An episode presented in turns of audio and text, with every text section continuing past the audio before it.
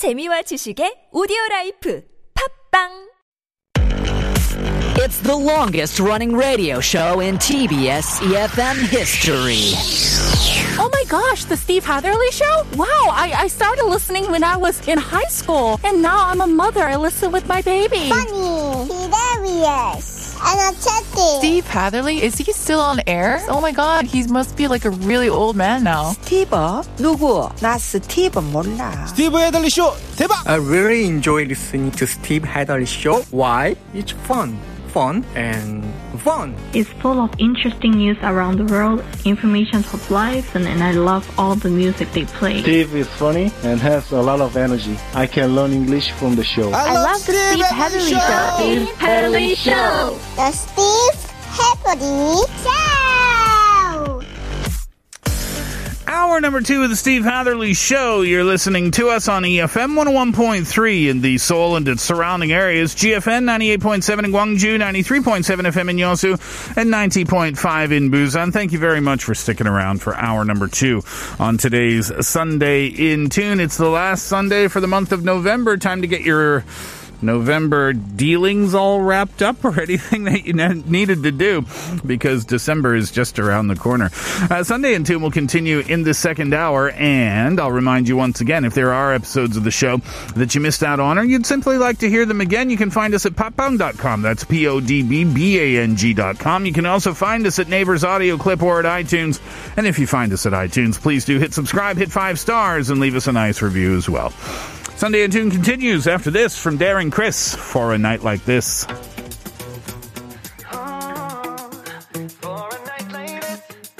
This one is dedicated.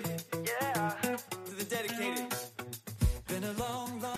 All right, so with the second hour, we're going to do something a little bit different. Craziest things that have happened at music award ceremonies. We just had the AMAs, and there was the announcement of Grammy nominations. So from crazy stunts pulled during performances to bizarre interviews held pre-show, these are some of the most outrageous things that happened in music award ceremonies. Let's start with Courtney Love back in 1996. Do you remember when she crashed Madonna's interview? It was in 1996 when Courtney Love, in her typical fashion for the time, interrupted Kurt Loder's post-red carpet interview with Madonna by throwing a makeup compact at her.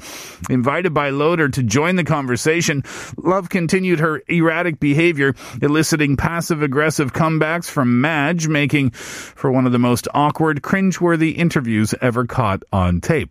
How about this? Rage Against the Machine bassist when he climbed up the scaffolding. Do you remember that? Well, when Limp Bizkit were celebrating their win for Best Rock Video in 2000, bassist Kim Commerford of Rage Against the Machine, he climbed onto the VMA stage's sculpture to protest his band's loss.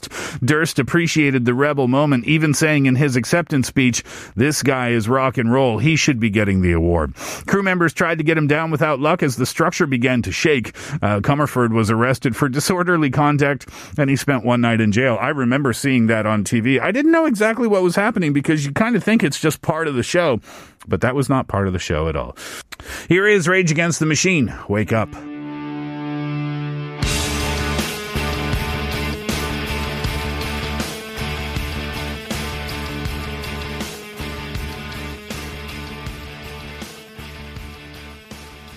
Will the real Slim Shady please stand up? Eminem brought the shock when he performed that track at a 2000 award show, walking down a line of dozens of real-life lookalikes queued up on Sixth Avenue in New York City.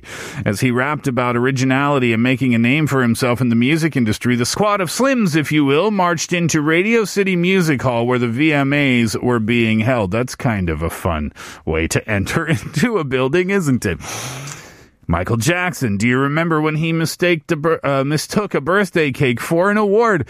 The 2002 MTV VMAs fell on Michael Jackson's 44th birthday, and Britney Spears was tasked with presenting the King of Pop with a celebratory cake and special statue. However, the moment became infamously awkward when the starlet described Jackson as the artist of the millennium in her introduction, and Jackson thought he won an award of the same name. Oh, that's quite fun. Well, that's an easy mistake to make, I suppose. when that happens on stage. You don't exactly know what's going on. Eminem, The Real Slim Shady, Michael Jackson, Black or White. May I have your attention, please? May I have your attention, please? Will The Real Slim Shady please stand up? I repeat, will The Real Slim Shady please stand up? Oasis are known for being... eccentric might be the word. And it was in 1996 when Oasis frontman Liam Gallagher went on one of his bad boy tirades during a performance in a show of that same year by swearing, wandering the stage, and making lewd gestures during his brother Noel's guitar solo. He finished the song by tossing a beer on the stage and storming off.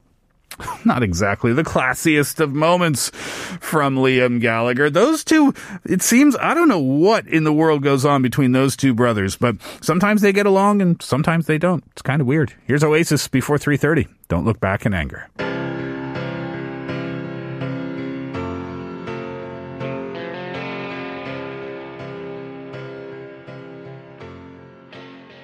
When accepting the 2016 Video Vanguard Award, Rihanna did not want to accept a kiss from former flame Drake, who took his moment as a presenter to profess that he had been in love with the R&B princess since he was 22. He said, "She's someone I've been in love with since I was 22 years old. She's one of my best friends in the world. She's a living, breathing legend in our industry." But just as he went in for a kiss, Rihanna initiated a prototypical swerve move in which she defiantly avoided getting into a lip lock on national television. Twitter lost their minds, though Rihanna later thanked the rapper for his words in a lengthy Instagram post about the night, saying, "Your speech was so touching, and I love you for that." But just not the other way, apparently. Fifth Harmony began their performance of Down in 2017 with 5 people on the stage. But before the song truly kicked off, one member was thrown off said stage. Fans quickly assumed the booted performer was meant to represent Camila Cabello, who quit Fifth Harmony in 2016. Artistic performance? Maybe. It sounds like it, right? Here's Rihanna, Love on the Brain, and then Fifth Harmony, Down.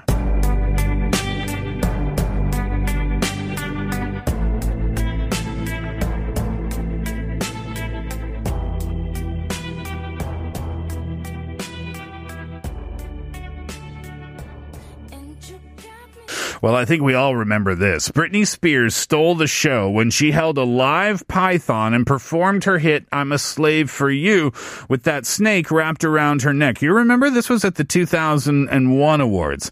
The star would go on to reference the iconic moment through the years, dancing with a stuffed snake and even declaring that she was the snake 2 decades later, possibly alluding to her controversial conservatorship battle. Interesting story at the time, interesting story now. How about Van Halen? Well, it was good while it lasted. Fans went wild when the original members of Van Halen walked into the VMA stage to present an award in 1996, appearing together for the first time in more than 11 years. Unfortunately, the reunion was short-lived. The group nearly came to blows over a hip replacement joke, no less, backstage, ending the reunion right before the night was over. Oh, that's not good. But a hip replacement joke? That's how you know your band is getting older, I guess. Here's Van Halen, Dreams.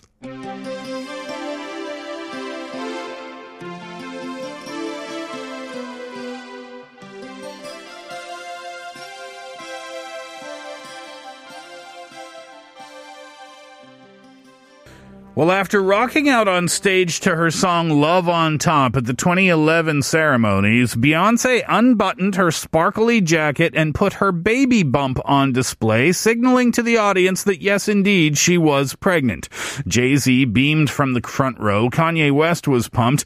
It was a joyous occasion for all. If only people had paid more attention to how she introduced the song. She said, "I want you to stand up on your feet." She said, "I want you to feel the love that's growing inside of me." Aha, like a baby. There was a clue, some foreshadowing at the beginning of that tune.